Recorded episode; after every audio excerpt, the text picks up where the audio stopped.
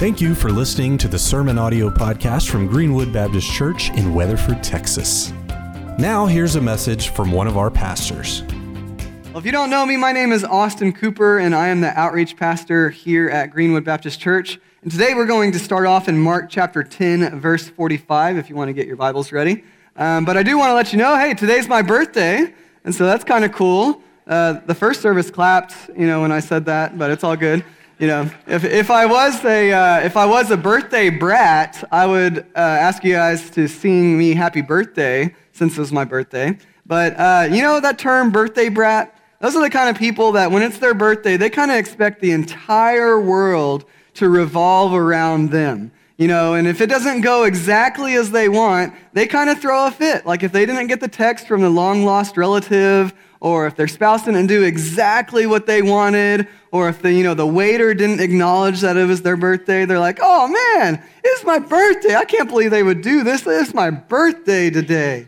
Well, my wife and I, we've been watching a show that this girl is not only a birthday brat about herself, she's a birthday brat about her dog. She threw a birthday party for her dog in Los Angeles, a lavish birthday party. forty or fifty people came, and then this one girl comes in and starts creating drama. And the dog owner kind of pulls her to the side and says, how could you do this on my dog's birthday? And so we see that there are birthday brats, but a lot of times, sometimes if we're not careful, we can also become church brats, where we think the church is here to serve us and that everything revolves around us. The music, the preaching, everything should be about us, us, us. But Jesus shows us very clearly with his life that he came to serve, not to be served. And that we as a church, our core value, and we're walking through uh, our different core values in this series that will end today, that one of our core values is that everyone serves. And so today we're going to go over the last two core values, which is, like I said, everyone serves and everyone gives. And if you'll uh, open up your Bible to Mark chapter ten, verse forty-five, we're going to start there. And this is Jesus speaking, and he uh, he's kind of settling a debate between his disciples on who is the greatest in the kingdom of God. And Jesus says very clearly that the, the greatest isn't who you would think it would be. The greatest is those that came to serve. The servants are the greatest in the kingdom of God. And we'll pick up here in verse forty-five, and if you'll please stand with me in honor of reading of God's word. This is Jesus speaking, and he says this, for even the Son of Man came not to be served, but to serve others, and to give his life as a ransom for many. May God add blessing to his word. You may be seated. And so we see right off the bat that Jesus says here that he did not come to be served. And Jesus, he was God in the flesh. He could have very easily brought his kingdom to this earth, created a golden throne, sat on it, crossed his arms, and said, you serve me. And guess what? He still would have been perfect. He still would have been righteous, even if he did that. But Jesus came to this earth, and he came not to be served, but to serve and give his life as a ransom for many. Jesus came as a servant. You know, when you read the Gospels, you can just highlight over and over and over again how Jesus served people, especially in practical ways. You know, he got around people that no one else wanted to be around. He went to where people, especially Jewish people, and spoke to people that were Gentiles that Jewish people would not speak to. He went and he touched the sick. He healed the blind. He healed the lame. He spoke kindly to sinners while he pointed them to repentance. He even got on his knees and washed the feet of his disciples. Jesus came not to be served, but to serve. And I like how he kind of phrases this in verse forty-five again. He says, for even the Son of Man came not to be served, but to serve others and give his life as a ransom for many. And so we see that Jesus' acts of service as Uh, as he was walking around and, and showing God's love in practical ways and being a servant, that was powerful in of itself, but it did not end there. You see, he came to be a servant and also to point to the ultimate act of service that he would do, which was dying on the cross and to forgive the sins of humanity, anyone who would accept him, so that we could be with him for eternity. See, Jesus allowed his acts of service to, again, point to the ultimate act of service, him dying on the cross. The Son of Man came not to be served, but to serve others and give his life as a ransom to many. I think we see this when he is washing uh, the feet of his disciples, which is just crazy if you think about it. Like the God of the universe, the one that created the entire cosmos, the one that created the cells in our body, the one that created hands and feet, and created the disciples, created you and me. He is on his knees washing the feet, the dirty, filthy feet of his disciples. And one of the disciples, Peter, what does he do? He says, "No, Jesus, no, you can't, you shouldn't be doing this. I should be doing this for you." And Jesus says this, he says, "But who is going to make you clean if not me?" And Peter responds, "Then not just my feet, Jesus, my whole body." You see, in that passage, Jesus was obviously doing an act of service. He was serving someone, but again, it pointed to the ultimate act of service that Jesus would one day die on the cross and offer all of humanity forgiveness of their sins so that he would one day make us clean in his righteousness. You see, servanthood and being a servant is good, but it also points to a greater truth. And so that's why I believe that when we come and we understand this core value of everyone serves, when we serve in the church or we serve in the community or we serve our family members or our coworkers or wherever it is, that becomes a, a powerful way to connect with people on the surface, yes, but it also points them to the greater truth of what Jesus has done for us and in us when we serve others. I think that when we serve other people, it gives people a clear impression or clear picture of who Jesus is and the fact that Jesus, again, came to serve others, to serve us. And I think, man, we are living a day and age where people need a clear picture of who Jesus is. Because gone is the day that, you know, people are growing up with Christian parents or that Christian grandma that instilled with them Christian values and a, a, a true biblical view of who Jesus is. You know, gone is the day, you can ask our youth pastor, John Hartman, gone is the day that students in our schools, sometimes there are Christians in the schools, but a lot of times people don't, the students don't even know a Christian in their schools today. And so they get their picture of who Jesus is primarily through non-biblical media, social media, magazines, news stories, whatever it is, non-biblical ones. And then that will mess your view of Jesus up. In fact, a lot of people, they think Jesus is like a, a racist or a misogynist or he only wants you for your money. And so when we come in and we serve other people, whether it's people coming into our church for the first time and they're greeted and they see how we serve each other, or we serve them in the community, or they just see how you are a servant in your families and in your in your jobs. I believe that, again, if we take Mark ten forty-five for real, I believe that people see that servanthood and they see Jesus clear, and they get a good picture of who Jesus is. I've shared this story a few times, but um, there's a... Uh, There's an outreach that we do where we go to businesses and uh, and gas stations, and we actually offered to wash the toilets of the gas stations and the businesses. And uh, one man we met, he was a, a Muslim man who owned a gas station, and uh, we came in and said, "Hey, we want to show you that uh, God's real and that he loves you very much by washing your toilet today." And we always make a joke out of it, so which one's worse, the men's or the women's? You know, it's always the men's. I, you know, one hundred percent always the men's. But he said, you know, "Go get back there. You can do whatever you want." He didn't really seem that impressed, if I'm being honest with you guys. And so we were coming out after we washed the toilet, and uh, he said, "You know, what are you guys actually doing today?" And we kind of gave him the, the normal response. "Well, we want to show you that God loves you in a practical way." He said, "No, no, no. What are you guys really doing today?" And someone on the team spoke up and, and kind of pointed exactly to this verse, and he said, "Hey, we want you to know that Jesus, if he was here today, he would be showing you that he loved you by serving you, not just yelling at you." And I don't know if that was a specific word for that man, but he like took a step back like he was hit with power. And he started tearing up and he said, now that is a Jesus that I can believe in. And I think what he was saying is that all my life, I believed Jesus to look like this. And I had the wrong impression of who Jesus Christ was. But today, when someone came in from a church and served me in a way that Jesus would, I could see Jesus clearer than ever before. You see, it is powerful to serve others within the church, in the community, in your families, and in your workplaces. Serving is powerful. But man, wherever there is something powerful for the Lord, that is where the enemy attacks.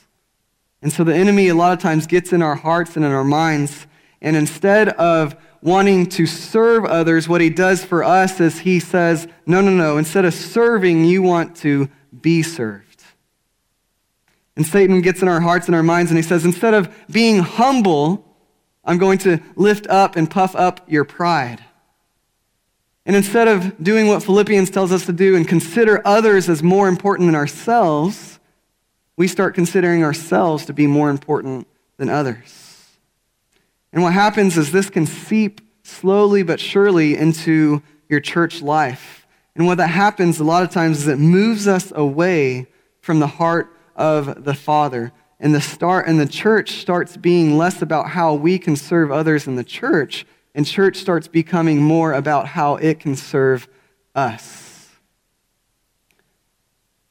You know, the a lot of statistics have come out since uh, twenty twenty, and those stats say that most of the fastest growing churches in America today are growing not by reaching lost people and discipling them in their churches. They're actually growing from people being disgruntled with their church and coming to the fastest, newest, shiniest church in their community. And that is how a lot of these churches are growing. And I do want to say that if you are here from another church today, that, hey, we're glad you're here, but we are going to be very upfront with you that our vision for this church is always going to be to grow by reaching lost people and discipling them here in our church, not stealing other people from other churches.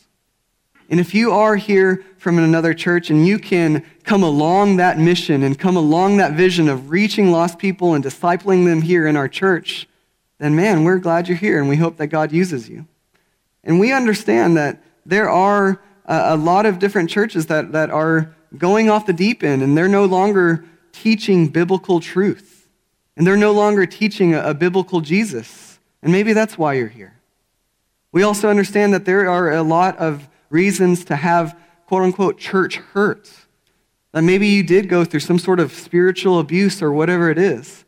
And if you are here from that, then we do want to tell you that, man, we're glad you're here and we hope that God heals that hurt and that pain through our church and allows you to feel that freedom and come alongside the vision of reaching lost people and discipling them here in our church.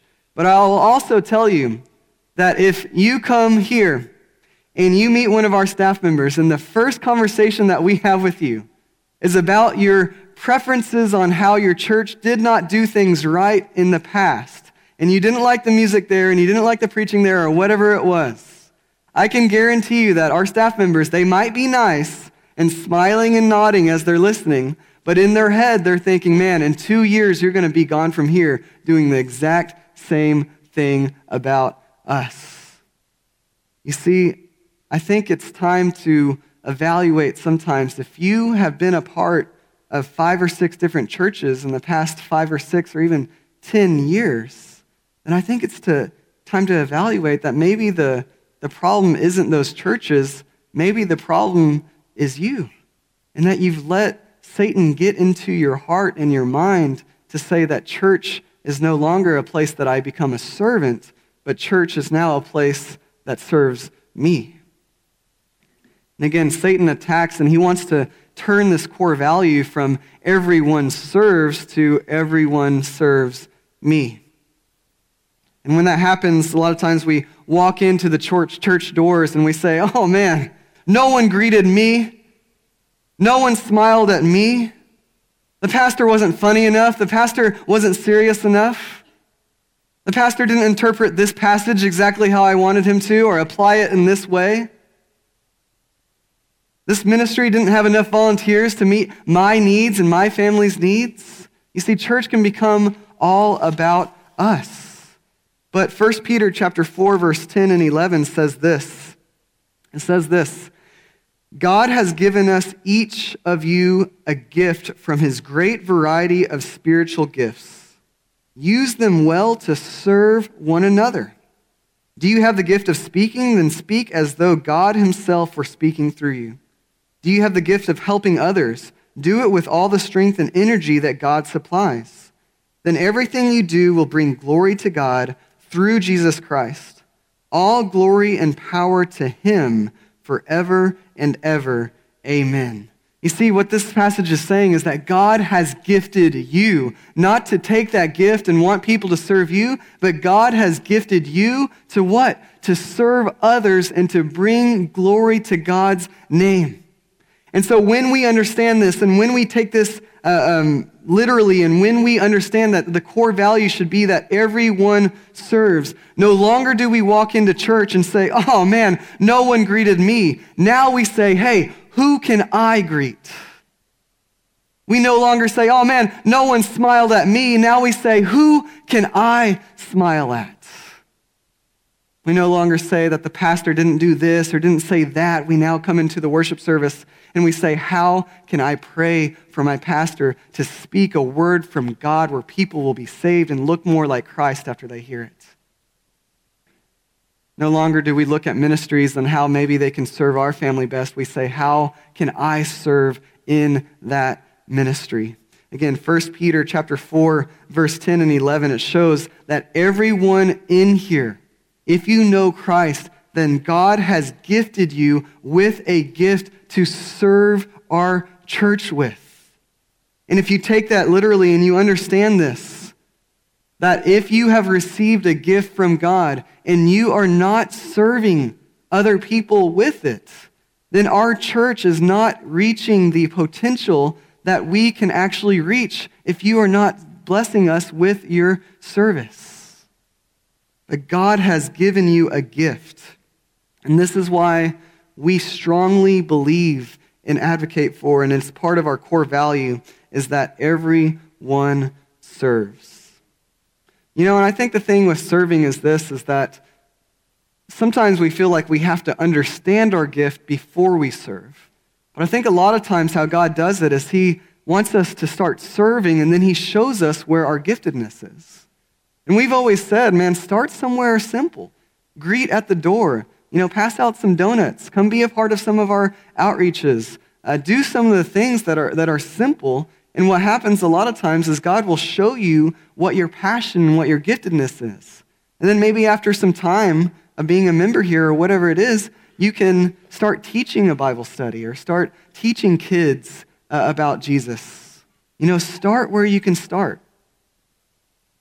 We have a, uh, on our website, greenwood.church slash serve, we actually have all the areas that you can just sign up to serve in. Or come to uh, one of the pastors here at our church and say, man, I-, I want to serve. We will get you serving, I can guarantee you that. But God, again, the encouragement here in First Peter is that God has gifted you, if you know Jesus, with a gift that is special, that you can use to serve others and to increase our capacity to not only reach lost people, but to disciple people up in the church. So everyone serves. The next core value that we're going to talk about today is everyone gives. In Psalms uh, chapter thirty-seven, verse four, it says this. It says, "Take delight in the Lord, and he will give you your heart's desires." You know, growing up, I had kind of heard this verse, and I kind of interpreted it wrong. I kind of thought, oh, man, you know, if I delight in the Lord, then he's going to give me whatever I desire. Like, man, if I desire to be rich, he's going to give me that. If I desire, like, this beautiful spouse, he's going to give me this. If I desire to be the best at sports, he's going to give me that. I kind of was, like, treating him like he's a genie in the bottle. And I think if you interpret this verse incorrectly, it kind of looks like that. Like, man, when you just delight in the Lord and then you just get to rub the lamp and tell him whatever your heart desires and he'll give it to you. But if you read this correctly, what this is saying is that, man, when we delight in the Lord, what happens is he gives us the desires of our heart in the sense of this, that he gives us his delights and his desires will become our delights and our desires. God gives us the desires of his heart to become the desires of our hearts. So simply put, that God gives us his wants and they become our wants, and his heart becomes our heart. Do you see the difference there? It's not a genie in the bottle, rub the lamp and tell him your desire. The heart of the Father, as you delight in him, actually becomes the heart of those that love him. And the cool thing about God is that, man, he gives and he gives and he gives. He gives good gifts to those that love and follow him and are called according to his purpose. He gives and he gives and he gives. And he calls those that love him and that are following him to do the same. That we are called to give of our time, our talents, our resources. And yes, we are called to give of our money back to the Lord. And you know, I, I've, I think it's kind of easy to ask that question. Well, why would God, who has everything, everything in the earth is his, everything in the universe is his, he created it all. Why would he want us to give of our money to him? Like this seems seems a little strange sometimes if you just kind of look at it on the surface. But God, I think when you look at the scriptures, the truth is this, is that God wants to pour out on you blessing after blessing as you give to him via the church to get his gospel out to the entire world. In uh, Philippians chapter four, there's a passage where Paul is talking and thanking a church for giving to him as he goes out and spreads the gospel throughout the throughout the world.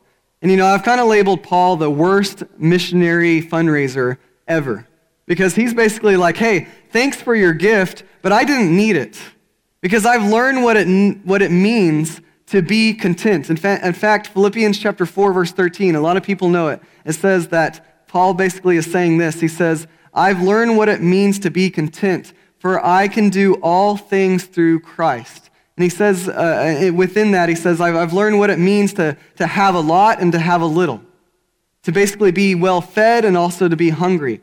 I have learned what it means to be content. I can do all things through Christ who strengthens me. And when we look at the, the context of this passage, it is a passage about a church giving financially to Paul to continue his ministry. And like I said, Paul's funny in the sense that he's basically like, hey, listen, I didn't need this because I've learned what it means to be content, but thank you. And he gets to the to kind of the truth of it in verse fifteen through seventeen. He says this. He says, as you know, you Philippians were the only ones who gave me financial help when I first brought you the good news and traveled on from Macedonia. No other church did this. Even when I was in Thessalonica, you sent help more than once. I don't say this because I want to give from you. Rather, I want you to receive a reward for your kindness.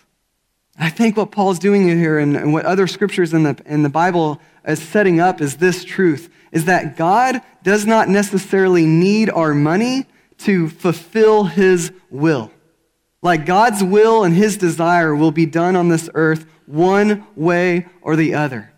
But what God is asking us to do is to give of our resources and give of our time, give of our money, so not that he can do something, so that he can bless us. And that when we give of our money, a lot of times God uses that for and, and gives back to us in financial providence. He makes our cars run a little bit longer. He gives us all sorts of spiritual blessings when we don't see what is his as ours, but we actually give it back to him. And again, Paul, again, the worst missionary fundraiser ever. He says, again, I don't say this, I don't say thank you because I want your gift. I say this because I want you to receive a reward for your kindness. See, when we're not giving, we're missing out on the reward that God bestows on us. And that doesn't always look financial, it can, but a lot of times it looks like blessings and spiritual blessings and, and financial providence. And a lot of times when we don't give, we miss out on something great that God has for us. You know, there was a, a guy named uh, Stephen who was a, a pastor in our church for a little while, and uh, he felt called to go to New York City to plant a church in the uh, in the third poorest neighborhood in all of New York City. And uh, one day I was uh, listening to John Hartman, our youth pastor, preach on the difference between tithes and offerings and then what he labeled as radical giving. And he pointed out in Acts, especially in the early church, that there were things that were, or people were radically giving to one another, amazing gifts, selling things and taking care of the poor within the church and the needy, just these radical gifts. And as he was speaking, I was convicted by the Holy Spirit that God wanted uh, me and my family to give a radical gift, a radical gift for us, to Stephen as he went and planted a church in New York City. And so after the Wednesday night service, I went and found Stephen, and and I said, "Hey, what's going on with your ministry? You know, kind of where are you at? Uh, what's happening?" And he said, "Man, I'm so excited to tell you, Austin, that uh, we have found a trailer in, on the streets of New York City that only cost about this amount of money." And you have to understand, like, anything in New York City basically costs like a million dollars, right? And so he said that this trailer is super cheap, and it's on the street, on the street that we want to start our ministry at, the street that we want to start sharing the gospel at. And he said again that this is the amount that it will take to buy this trailer, and it was a super low amount, but it happened to be basically to the dollar, the exact same amount that God had put on my wife's heart, on my, my wife and I's heart to give to Stephen. And so we went home that day, and man, I'm just like over the moon. Man, God's going to use me in this kind of way. Wow, God, I can't believe He used cho- chose me to use uh, my money to help this, uh, you know, Stephen get this trailer or whatever it is. And you know, we celebrated in that, but we never actually went and got the money. We kind of let day by day pass by. Stephen didn't have online giving set up yet. You know, I'm a millennial. I don't really know how to write a check. And uh, to um, to torture ourselves, we bank with Bank of America, which there's no Bank of America in all of Parker County. And so I needed to go get the cash to give Stephen this gift so that he could purchase this trailer, right? And so day by day, we just patted ourselves on the back. Yeah, you know, this is this is great. And my wife's like, "Hey, you should probably go get that money." "I'll do it tomorrow." "Hey, you should probably go get that money." "I'll do it tomorrow." "Hey, you should probably go get that money." A week passes by, and then I jump on Facebook. And you know, there's sometimes that you jump on Facebook, and the first post you see, you know it has nothing to do with the algorithms. It is straight from the Lord to tell you something. Well, Stephen's post came right up to the top of my Facebook feed, and it's a picture of that trailer sitting on the streets of New York City. And he says, "Praise God, by the generous gifts of our partners, we were able to purchase this trailer that the entire our entire ministry will be based out of." And I knew right then and there that I had missed out, not on helping Stephen get the trailer, but I had missed out on what God wanted to do for me and my reward. I missed out on being a part of something that was greater than myself. I drove like ninety-five miles per hour to the first Bank of America I could find, pulled out that cash, and I went and gave it to Stephen, and I said, "Listen," I told him this story, and I said, "God is going to take care of you one way or the other, but the people that are giving to this ministry, they are getting the reward." And it works the same in our church, that man, when when we give to this church, it is not just because we want to make budget or we want a certain amount of money. It's because we know that God will reward you for giving your money to Him via the church. And it is that when we give, man, we get to be a part of something that is greater than ourselves. Did you know that every single dollar that comes in here, we don't just keep it. We give it out. We help the ministry, different ministries grow. We help the gospel spread all around the world. Every single dollar that comes in here, did you know that we give it to a local pro-life organization called Grace House that is helping uh, moms that are in crisis, that are helping people that are thinking about getting an abortion, that are helping even fathers who are dealing with getting a girlfriend or girlfriends or, or whatever it is pregnant. They are in there sharing the gospel, pointing people to Jesus, saying, hey, don't, don't, let's not make this decision. Let's, let's value life. Let's pursue Christ in this. Every single dollar you give goes, uh, percentage of that goes to that ministry to help Christ be more realized in the pro-life way through Grace House. Did you know every dollar that you give, a percentage of that goes to Center of Hope, who is on the front lines of helping the marginalized and the poor and the homeless. They can come in, they can get a hot meal. They do job training. They help help people with their utilities. They help people get back on their feet with the poor and the marginalized. Every time you give to us, you are giving to that as well. Did you know every time that you give a dollar to Greenwood, a percentage of that goes to an orphanage in Haiti, the poorest of the poor, where they're taking in kids, clothing them, teaching them the gospel, and helping them set up for when they graduate out of the orphanage to live a life that they can actually live when they turn eighteen.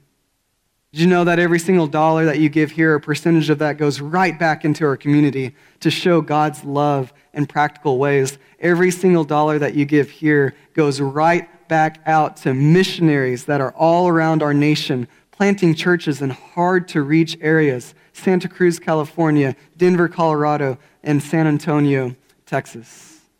Spreading the gospel all around the world.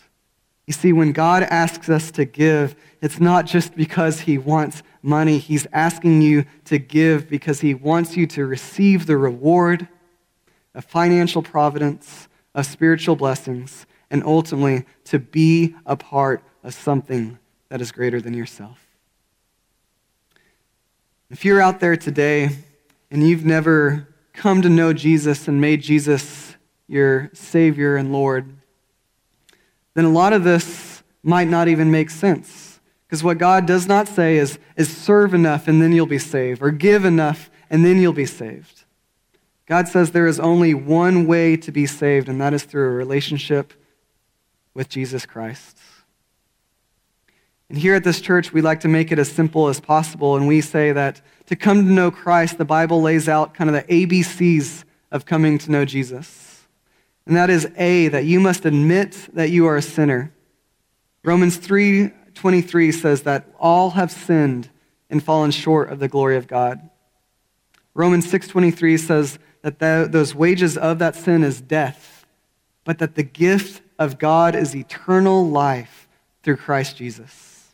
So you must A, admit that you are a sinner. Then you must B, believe that Jesus is the Son of God, that he came to this earth, he lived a perfect life without sin, that he died on the cross for your sins, for my sins, and that he came back to life three days later defeating death. Then you must believe that that is true. And then C, that you must confess Jesus as your Lord. That you say, hey, I'm not only getting a Savior, I'm getting a Lord. God, I'm no longer going to live the way that I want to live only. I'm going to follow you in your commandments. That you must confess Jesus as Lord. And here in a second, I'm going to um, do a model prayer and lead you in a prayer that is simply just you, if you've never accepted Jesus into your heart to be your Lord and Savior. This prayer is just a, a model prayer for you to pray with me, to, for you to accept Jesus uh, as your Lord and your Savior. And if you've never done that before and you would like to today, I'm going to invite you to pray with me. So if I could have everybody bow your heads and close your eyes. If you'd like to accept Jesus into your heart to become your Lord and your Savior, you can pray this prayer with me. God, I do realize that I have sinned and fallen short of your glory. But God, I believe that you loved me enough to send your one and only Son to this earth. God, I believe that he lived a perfect life without sin. I believe that he died on the cross for my sins. God, I believe that he came back to life three days later, defeating death. Jesus, I'm asking you to come into my heart, to forgive me of my sins, to become my Savior and my Lord. With with every head bowed and every eye closed, if you just said that prayer for the very first time and you meant it, would you just look up at me? I haven't seen you yet. Just keep on looking. I see you. You said that prayer for the very first time and you meant it. Would you just look up at me?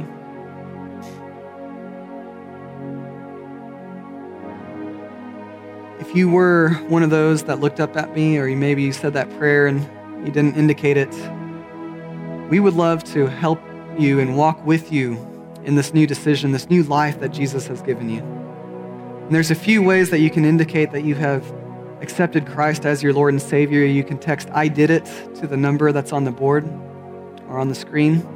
There's also a Q R code on the screen that you can scan, or a Q R code in the bulletin that you were given when you walked in that you can scan as well. We're not asking anything of you. We're not even asking you to join our church, but we would love to help you understand what it looks like to live a life that is following in the footsteps of Jesus. If you are new to our church, or you've also maybe never become a member, there's also a, a Q R code in the bulletin that you can scan as well, and we will have a staff member meet with you uh, shortly about church membership. So I'm going to pray, and then we're going to have dis- uh, announcements, and then it'll be dismissed. God, we thank you for today, Lord. We thank you uh, about these core values of everyone serves and everyone gives, Lord. And we pray that, uh, God, that you and your Spirit will just convict us of where and how we can even do that better, Lord. We thank you that there are so many servants in this church, Lord, and we thank you that, God, we just ended a year with, I think, three hundred thousand dollars over our, what we thought we'd bring in, Lord. God, we thank you that Uh, how you use that is, is just ways that are blessing people all around the world and making your kingdom and your Son realized, Lord, in many different ways. Lord, we love you and we thank you. In Jesus' name, amen. Thank you for listening to the Sermon Audio Podcast from Greenwood Baptist Church in Weatherford, Texas. You can find links to topics and scriptures discussed in this episode by looking at the show notes. You can find more information online at greenwood dot church. If you have any questions or comments, please send an email to info at greenwood b c dot com.